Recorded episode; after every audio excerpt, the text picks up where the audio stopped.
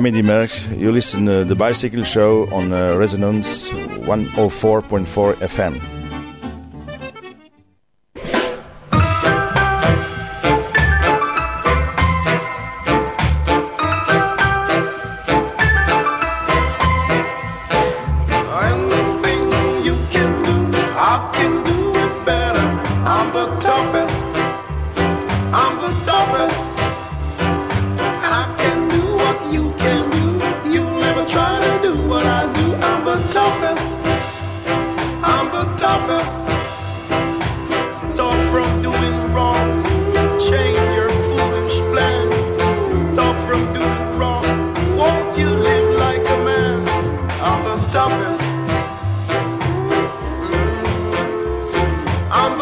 To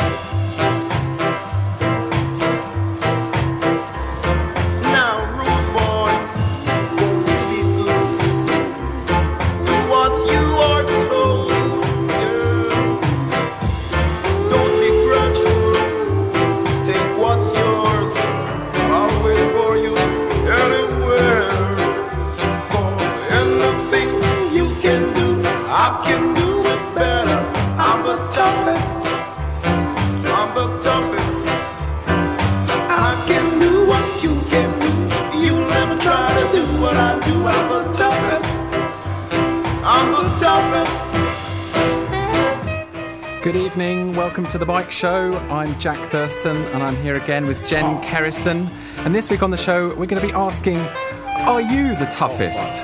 Do you want to be the toughest, or the fastest, or the best? What is it that makes people want to compete against each other on bicycles? I'm the toughest. I'm the toughest. And I can try to do what I do. I'm the toughest. I'm the toughest. Change your foolish plans. If you come with your big man, I'll just use my skill. I'm the toughest. Well, this is, of course, the sounds of Peter Tosh. I like to think of as the Sean Kelly of the reggae music scene. How you doing, Jen? I'm very well, Jack, and you? Oh, I'm all right. Um, we all know why the professionals compete against each other in the Tour de France and races on down from that. It's all for the filthy lucre, isn't it? I think you might be right about that, but tonight we're not going to be talking about the professionals and their filthy lucre.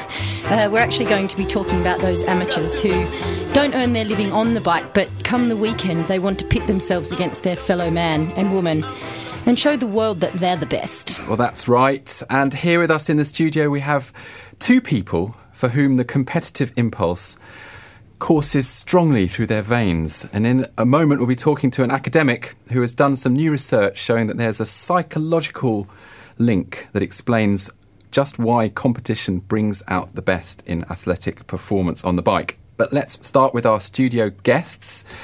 Ian Cleverly, you'll hate me for describing you as a veteran cycle journalist, no, but you'll probably like me for describing you as a veteran bicycle racer. Uh, Ian's the deputy editor of the excellent Rouleur magazine, and sitting beside Ian is Lydia Boylan, who rides on the track predominantly, but not exclusively, for the Look Mum No Hands race team. Welcome yes. both to the bike show. Thank you. Thank you. Ian, I asked you on the show tonight because once upon a time you told me that you're really slow riding a bicycle and basically you can't be bothered with it, but put you in a race and you're a different man. What's going on? I wish I knew. I wish I knew. I know people who get a real buzz out of the whole training thing. And uh, Lydia may be one of them. I don't know. But, but for me, it's just a complete drag. But put me in a race and I will do my absolute darndest. Something there's something extra lurking there, deep within, and and and, the, and a race brings it out. Have you always been like that? Were you a, a competitive schoolboy? Yeah, I was useless, but I'd, I'd, I'd, gave everything. Absolutely. I mean, my, my, my school reports, you know, would, would say as much. Not academically, but sporting wise. They say, "Oh yeah, plucky trier." Totally rubbish, but you know, you'd give it a go. And then you discovered cycling that you were quite good at. Well, relatively speaking, yeah, yeah. Eventually, well, I, I, went, I went through all the disciplines until I got to cyclocross, and I thought, oh, I'm not too bad at that. So yeah, that's where I ended up. Lydia, you've had a meteoric rise in the London cycling scene. Um, tell us how you got involved and what it is that you like about competition. Um, I don't know. From it is unexplainable from a young age. I could never do sport without having something to aim for, something to to win. Um, and that's what pushes me. That's what gets me to train. I, I don't train because I enjoy training per se. I enjoy the challenge of it, but um, I'm always focused on the end goal. That's what I'm training for. I'm, I'm, training to to beat that someone else in that race, to to be faster, to be stronger than them. Now, Lydia, you're fairly new to cycling as a sport, aren't you? Yes. Yeah. So, w- what's intrigued me about both of you is that both of you have said that you don't uh, particularly love the training aspect of it, but get you into a competition. Lydia, we, have you always been competitive with other sports? Are you one of those people that you know has been at the top of your game in other games and has now discovered cycling, or is it just cycling that's found you being really competitive? No, definitely. I've always pushed myself in in every sport, and I think cycling. Were I, you always good? I Yes, to a point. Um, I love I an honest. I love be. an honest athlete. um, and cycling, I uh, I sailed before, and I was always sailing, and I was on the best college team and won lots of stuff in that. I mean, but I was never as good at it as it at it as I was cycling, and I just happen to have now found a sport that completely suits my body, and I'm seeing so much improvement the more I train. Um, I think that's the amazing thing about cycling is that it's purely physical. It's you train and you get better, um, and then once you get better, there's so much more to it because then you have to involve tactics and the racing and thinking about other people in the race. So there's just so many things to think about. Ian, you wrote a piece for Privateer magazine, which is the the muddy brother of Rouleur, a mountain biking magazine, about competition and what motivates people to compete. What did you What did you find out? What did you conclude doing that piece? I reached the conclusion that, that it's it's very difficult. It's extremely difficult to, to, to, to find why anybody does it. You can you can ask any number of riders out there, and there is there's there's definitely that recognition. This is the thing. William James point.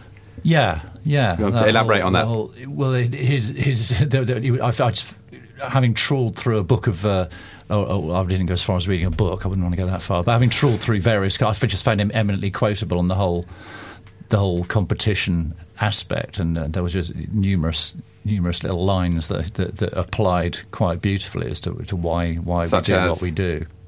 He, peer approval was that, but his basic thing, you know, we like to impress others Definitely, uh, uh, especially in London. I mean, ladies cycling in London, it's it's always the same core group of people. So you turn up at the races, you meet your friends, and then you try beat your friends, and uh, and that's what you do every week during the summer. And but they do remain your friends. They don't become your enemies. No, definitely not. It's like what it stays on the track, and then it, off the track, it's we're best of friends again. Now, Lydia, correct me if I'm wrong. You bought a bike, and a month later did your first race. Is this correct? Yes. So, so this idea of it being to compete against your peers and, and having peer recognition, these people, would it be fair to say, weren't in fact your peers? You just thought, I'm going to go out and race these strangers and beat them and then get strangers recognition as well. So, it, well, another remarkable thing about cycling is that every everyone has been so friendly within it, and you don't really need to know them for them sure. to be your friend. And you so you just turn up, you say hi, and everyone's really welcoming, and then you just. But I guess that lends itself to there being something, uh, f- and I know it is individual, as you were saying, Ian, but there must be something that is more than peer recognition because you clearly thought, well, I'm just going to go and do this race, and I don't, I don't even know who's going to be there. So there's there's a fire within you that isn't to do with peer recognition. Um, I don't, I don't know. It's, or it's about making your mark. To a point. I mean, yeah, you want to you want to be recognized uh, apart from the people that you're racing with. So I don't know. It's a difficult one. The interesting thing, I, I organised a big uh, cross race at Ali Pali last weekend and uh, took an awful lot of sorting the results out. It took days. And then the queries you get are from the guys that are right at the bottom of the field. Okay, it's not the guys at the top, they pretty much know where they finish, but those guys that are 130th, 140th, they're the ones going, "Oh, hang on, I finished two places in front of that," and you kind of think, "What difference does it make?" But uh, it makes a difference to them. You know, even even when you're back there, it's, it's like, "Oh, I know where I finished, and I want to be recognised. Because I, can- I can kind of understand, you know, wanting to win and, and realizing you're really good at something and then wanting to do it some more. That's, you know, sort of common sense. But yeah, it's the race for 130th place that people might pour their heart and soul into. I mean, is that just one step up from commuter racing on the uh, on the ride into work? No. How dare you? Cyclo- but that, uh, that's, I, mean, I, I- can wax lyrical about cyclocross, you know, and, until the cows come home. But but that's that's the beauty of it. Is wherever you are within a cross race, there is a race going on. If, if it's for first or second or 120th and 121st, there's people racing within the race. In a road race, once you go at the back, game over. You know, you're not going to see that bunch again. yeah. Um, and that, that's why it's a great sport. So is it something about getting ahead of individual people? You know, the little the little battles, Those little as you say. tussles, absolutely. Yeah. Definitely. yeah, getting the better of um, you know the person who's going to come 131st to your 130th. Yeah. So then, is it also about getting the better of yourself? So, so in in an event, a, a road event, say, if, I don't know, for example, a time trial over the same course, same distance, uh, you do a certain time one week, and six months later, you think, uh, I want to beat myself in this race. Is there that element of self competition as well, or is it just about competing against other people? Well, I think a lot of people that do time trials is that that is what they would say is the is, is the driving force behind it. It is about doing your personal best time or beating. You know, it, it, it- there's so many variables though because you know there has to be a, a the weather conditions have to be a certain way, the course has to be a certain way, Of course. da, da, da, da, all that, and and if if all those things aren't absolutely consistent, which they can't possibly be, then it it doesn't it, it doesn't really uh, apply. But, the, but the, that the is only, what- the only timed race that I do these days is the ride of the falling leaves, and of course that's not a race at all. Um, but they do start a clock and and and you know measure your time when you cross the line. And whatever bike I'm riding, whether I'm riding the Moulton or the Brian Rourke, whether I'm riding in the pouring rain or the blazing sunshine, I always finish in the same time. I'm the constant there. And I think there are a few other people out there, and it's always just 15 minutes outside the gold time.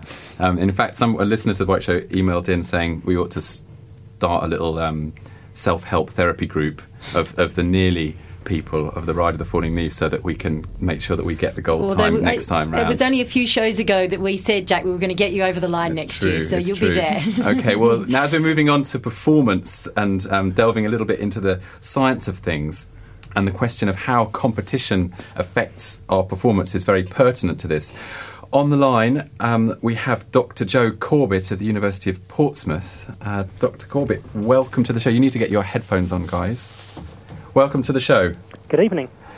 Um, you set up an experiment where you were trying to determine whether the feeling of competition, uh, the, the sense that you're in a competition, had an effect on athletic performance. Is that about right? And can you talk us through exactly what it was that you were doing in the experiment? Yeah, I mean that that's basically correct. If, I- if I summarise the experiment, uh, what we what we did was we got uh, cyclists to uh, to complete uh, complete a 2,000 metre uh, virtual race course. So they exercised on bikes that were rigged up to a piece of computer software, and as they exercised, they had an avatar displayed on the screen in front of them that moved along the, the virtual race course at the speed that they were cycling at. So the faster they pedalled, the faster they covered the virtual race course. And we got them to do this on three occasions on their own. So they came into the laboratory and completed a 2,000 metre race course as quickly as they could, um, with the only instruction being to complete the distance as fast as they can. Um, what we didn't tell them that we were doing was that we were actually recording their performances. So they were unaware that we were doing this. And when they came back into the laboratory on a further occasion, we told them we were competing against another participant of similar ability who was exercising on another bike behind the screen. In fact, the person on the bike behind the screen was one of the experimenters who was just exercising lightly. And as the individual was exercised, they were projected on the screen. So there, there were two avatars on the screen, the participants and who they thought was a competitor, but was actually their own best time that was recorded when they exercised alone. So effectively, they were racing against their own best performance. And you Um, tricked them into doing this, essentially. They didn't know they were racing against their best performance. They thought they were racing against another individual. Yeah, that's, that's exactly right. They were unaware that it, that it was um, themselves they were racing against. They thought it was somebody else from the uh, from the experiment, just another participant. And how did they do in the uh, in the race against themselves? Um, pretty much everybody was able to beat their, their own best performance when they performed alone. Um, so they were typically about 2% quicker when they exercised in what, in what they believe was a competition than when they exercised alone. So what's going on here physiologically and psychologically? Um, well, typically these kind of things have, have been looked at from a psychological perspective, so things like motivation. Um, I was interested in, in, the physiological basis for how you're able to raise your game in a competitive situation, um, and also how this competitive situation influenced the way people pace their exercise performance. So would they start out faster and try and stay ahead of their competitor throughout, or would they track the competitor and then try and outsprint them at the end? Um, and, and, what we showed was that um, almost without fail, the participants tracked their own best performance till about half distance, and then from about halfway onwards, they gradually um, pulled away from their own best performance, obviously, who they thought was, uh, was uh, another competitor, um, and were able to then beat them by, as I say, approximately 2%. So what we think is happening is uh, they, they're getting more confident as the event goes on, um, and there's some kind of risk-benefit analysis going on where they're realizing that the pain of actually completing the task um, is being outweighed by the reward of beating the, the, uh, the supposed competitor. And are they tapping into some special um, energy supply that they didn't have when they were doing the previous, um, you know, effort? Well, one of the interesting aspects of this study was we were, we were interested in the energetic basis for, for how this occurred. Obviously, if someone's going to cycle faster, there, there, has to be somewhere that that energy is coming from. Um, and we were able to show that this was actually coming from a, a greater amount of the anaerobic energy reserve. So the energy from anaerobic resources is essentially limited, um, although we don't ever uh, fully exhaust that energy store. And what we found was that competition was able to encourage these participants to dip deeper into that finite store. So effectively, they're able to, to hurt themselves a bit more and to dip into that limited store um, because of the reward of competition. So I'm going to put this to our competitive cyclist in the studio here. Does that sound familiar, guys? Definitely. I mean, you even you notice it in the numbers. That um, I always wear a heart rate monitor when I'm racing, and it's always quite a few beats higher than when I'm training. So you know you're pushing yourself that much harder. Ian.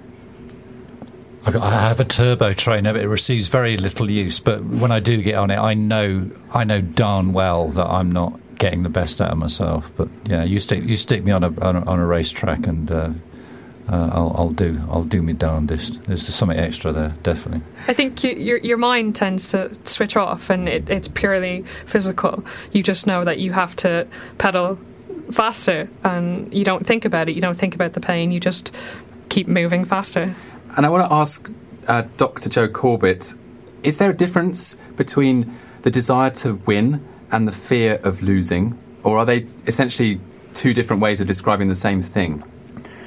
Um, well, I, don't want to step on the toes of any psychologist. I'm not actually a psychologist. I, am an exercise physiologist. So, um, what I will say though is, is, that the psychological aspect of it is very interesting in that uh, we're looking at differences between uh, different states of motivation. So maybe being intrinsically and extrinsically motivated. And what other studies have shown is that things like financial incentives, um, and obviously this is particularly relevant for the professional cycling scene, but with uh, with the cyclists that have been studied in some of these studies, financial incentives weren't able to tempt them to go any quicker, whereas we were able to show the incentive of competition was sufficient. So make of that what you will, but obviously there's some subtle differences in terms of what the motivational factors are that seem to tempt out these superior performances in competition. So Dr. Joe Corbett's telling us that it's not the filthy lucre, Jen. It's it's the you know the good, honest. Um, Athenian spirit, is that it? That is an absolute shock to me. It's the only reason I'd ever go professional. it's for all the filthy lucre that well, women get Jen, in professional cycling. Jen, just keep on turning down those uh, contracts. Yeah. it's, it's interesting how you don't think about it when you race. I've been I've been lucky enough to win quite a few races this year, and I have got a nice little bit of money out of it, but if I'm that 100 meters from the line sprinting, I'm not thinking about, oh, I'm going to win 10 pounds if I if I come first. I'm thinking about I'm going to win. Um, so it's you just don't think about it. So, Lydia, when you are in a training ride and you're, um, I mean, do you get competitive with, with your with your training partners? And is it the same f- sort of feeling for you, or the same sort of output when you're, you know, racing to the next? I don't know, whatever it is you're racing to in your training ride. It's the same sort of thing, but I think it's possibly more fun. Like I was just talking to my teammate earlier, and she said that how she just wanted to beat a guy up a hill. Um, it you just do it because you want to beat them. You don't. Sure. It's just a bit of fun. I'm going to put a question to uh, Dr. Corbett. You're no mean marathon runner, I see from your um, biography on the University of Portsmouth website. Do you feel this kind of thing going on in your own brain when you're when you're racing? When you're racing along the Mall and the um, the, the super fit squaddy in the rhinoceros outfit is coming past you, do you push on a little bit further to avoid that humiliation? Or Um, I think I'd have probably not gone to the start line if the rhino was going to come past me. Um, but uh, in all seriousness, um, I've recently invested in, in a GPS, and before then I was a little bit oblivious to how my different, uh, how my speeds in training and, and competition differed. Um, but now I've got that hard data, and I, I can clearly see how fast I run in training and how fast I run in competition.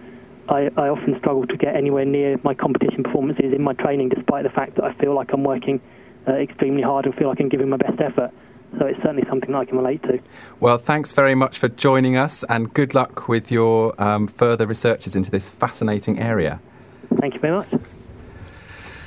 Well, um, it, it, it kind of validates your view, um, Ian, that you're a better bike rider when you're racing. But can you enjoy being on the bike when you're when you're not in a competition, or is it just miserable, boring, horrible training? Can you go for a nice ride in the countryside and enjoy the the flowers in the hedgerows and Oh yeah, the pub lunches? It is- it's certainly there's a pub lunch on the end of it. But uh, the great thing about modern training methods is this idea of the recovery ride. That um, when I was younger, I don't, I don't think there was any such thing as a recovery ride. You might have called it a calf stop or something, but it seemed to me that everybody was just going flat out the whole time. That was that was the uh, that was training, and now things are a lot more structured. And I've I've been out with guys that have actually got their. Well, I, I don't do all these monitors and and technology. I just dumped the lot. But I'll go out with guys who who will say, "Oh no, I'm on my recovery ride," and they'll be going so slow and spinning such a low gear that that I'm I'm quite sort of shocked at how how how restrained they are. But they will stick to their numbers and they will go, "No, we're going to do 16 miles an hour, whatever it is, and spin our legs at 100, 100 revs." And uh, and and and that, yeah, that's enjoyable.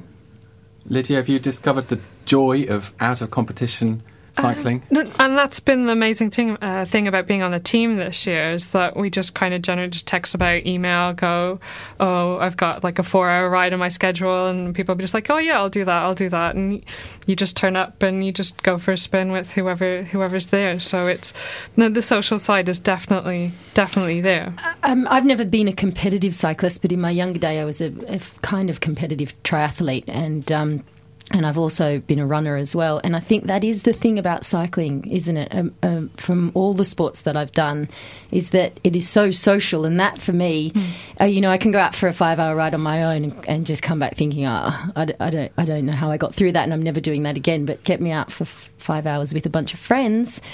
And the time just flies, doesn't it? Exactly. It's it's so hard to motivate yourself to want to go out in the rain and the snow and all the way throughout winter on your own. So if you've got someone else there to do it with, then it's so much better. I mean, I find it all very curious this competition stuff because I went to, um, you know, I must have done something in a, nas- a nasty in a past life because I went to a quite a sporty um, secondary school, and it came to a point where we would, my friends and I were so sick of being forced to do competitive sport that we started a cycling club so that we could, whenever all the other kids were doing cycling, uh, were, were doing rugby or cricket or whatever, running around the cross country, we would just disappear off to Hertfordshire on the train and ride for a couple of hours, stop at a pub.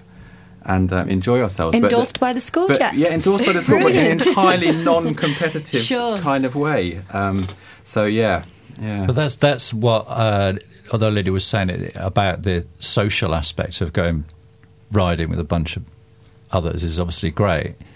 Cycling also, to my mind, attracts loners and you know, it's like misfits who don't want to play rugby and get their faces pushed into the mud, you know, and they and I, I think it, attracts a lot of people that are, that don't really fit in that whole team sport thing, and they find a, a sport that kind of is a team sport, but they somehow somehow we all kind of You don't need to have the team. You don't need to have the other eight people there to practice it. As I remember having to have when I was rowing um, at university, having to, you know, where, where are the other ones? So I go out on my own. But um, we, we're getting towards the hour. I want to ask our two guests for a couple of very quick pointers about where people who want to dip their toe into the competitive waters in the London area might make a start. Lydia.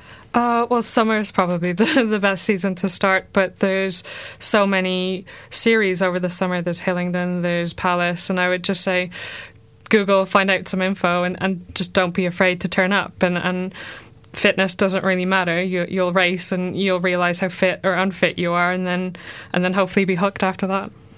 Um, I would say something slightly different. Summer may be a great time to start racing, but the time to learn to start riding with other people, following wheels, riding in a bunch is the winter.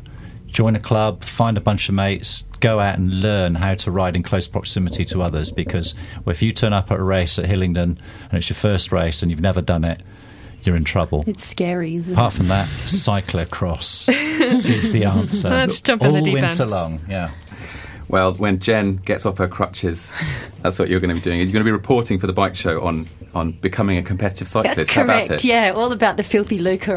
The, fil- the filthy five I'll pound be notes. reporting from Monaco and from when you win your first mansion. fish and chipper, we'll, we'll, we'll, we'll celebrate here.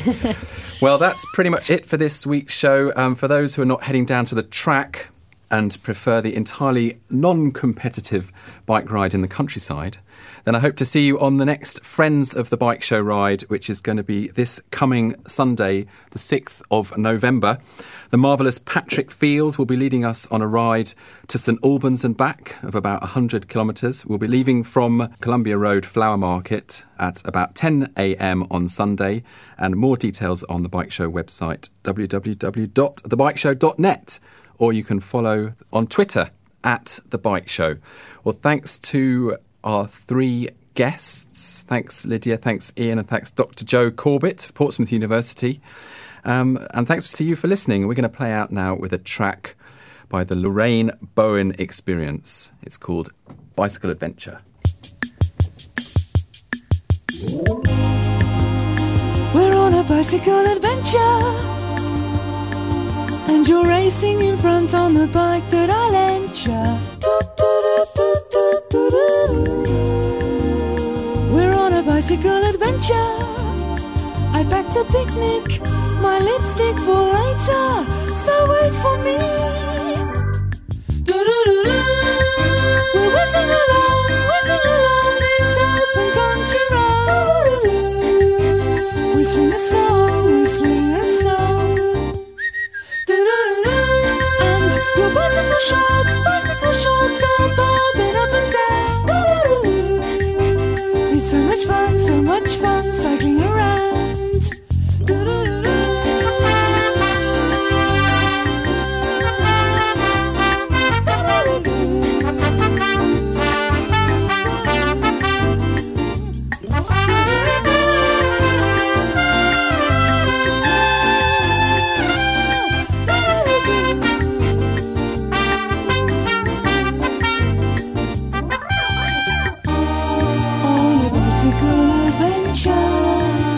Sometimes you get the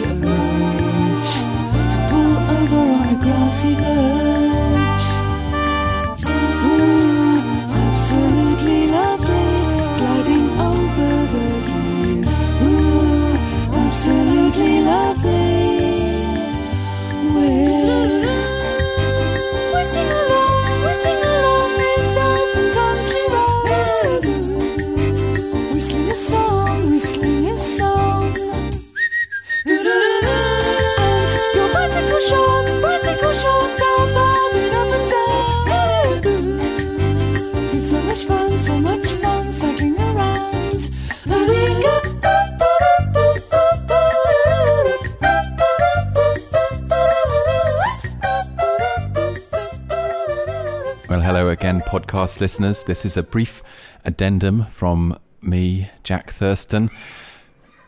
It's trick or treat out there.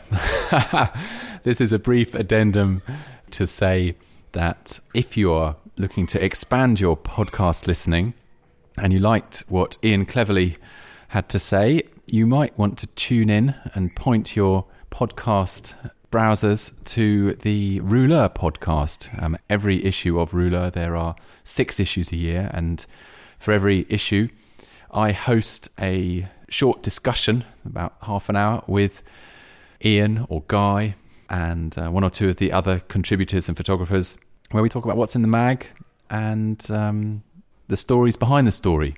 Anyway, that's the Rouleur podcast, and you can find that on the iTunes Music Store, and I'll put a link to it from the website as well.